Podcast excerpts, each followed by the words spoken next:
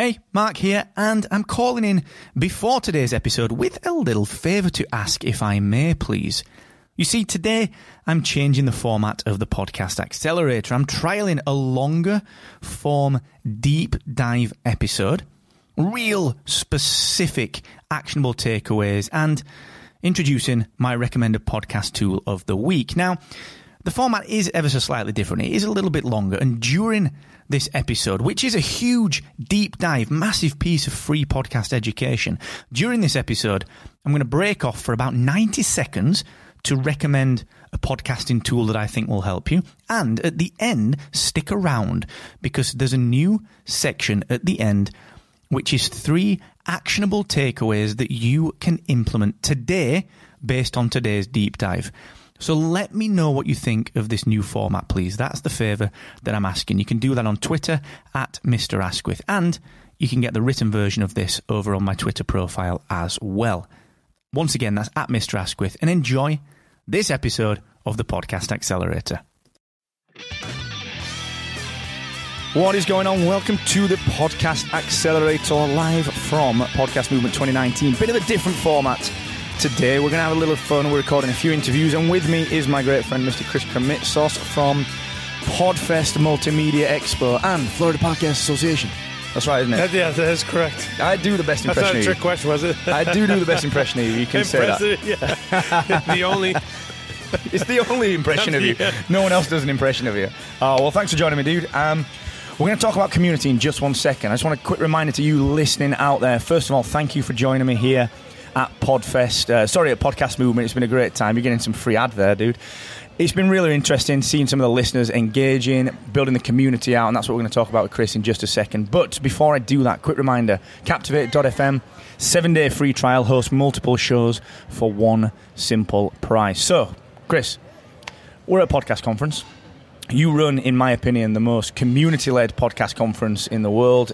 Orlando every single year, um, early in the spring, every single year. We've got to know each other really well. Chris is a great friend of mine, as you guys will probably tell from the banter that we have.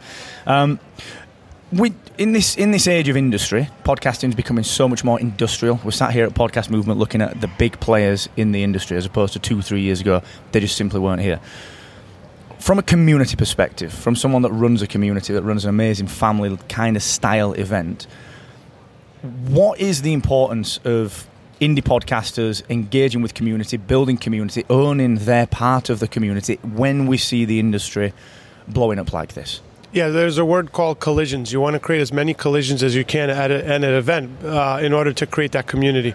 So uh, we're very conscious that if the independents do not connect with people, and I see this at my booths at different events, uh, they leave discouraged, and they a lot of times they'll quit because they don't have uh, support structure.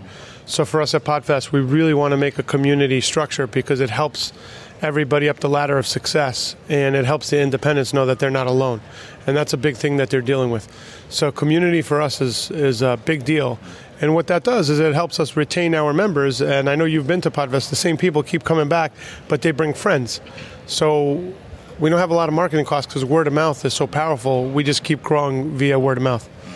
And that, I mean, that is so true. It's, it's uh, when you go to Podfest, it's very. What interests me with it is how you foster the relationships, like you said, the collisions. And one interesting thing that you do is um, you spend a lot of time helping the vendors to connect with the independent podcasters. Now, from the outside looking in, that's very, very. It's very easy to assume that you do that because it's actually look if your sponsors do well, they're going to keep coming back. It can be seen as a very simple business decision, but I know you better than that. I know it's not about that. It's actually about the creators connecting, not with every vendor, but with the one or two choice vendors that are going to really help them to carry on podcasting and to succeed. Can you tell us a little bit about that decision? Like, where did that come from? Well, so most people will gamify a vendor experience, which is great. But we tell our audience the richest pool of information is not only in the uh, educational tracks, it's on the trade show floor. Because when you have exhibitors that have services, like you said, each individual probably has one or two exhibitors that could help them to the next phase or they're missing something. So we make it um, the trade show floor is actually uh, integral part of the attendees experience and then we gamify where everybody wins a prize if they visit. But it's really important to make sure that they know that the exhibitors are not there to sell them; they're there to support and help them. And it creates a whole, as you know, it creates a whole different um, interaction between exhibitor and attendee. Actually, it's seamless because we're all become one, and that's really the vantage point of what we try and do every year.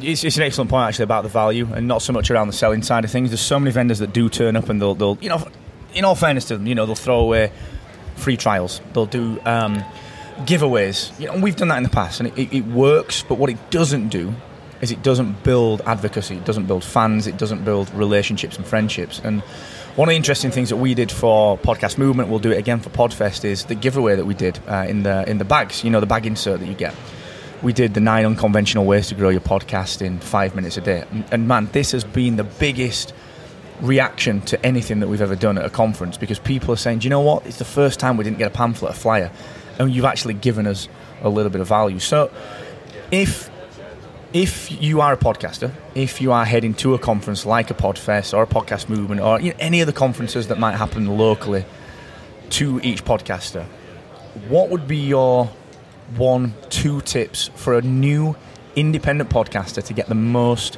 out of a conference for their show, for their brand? Yeah, one is find other like minded podcasters that you could be peer to peer, you could hit for advice, but people that are very positive to help you through your downtimes.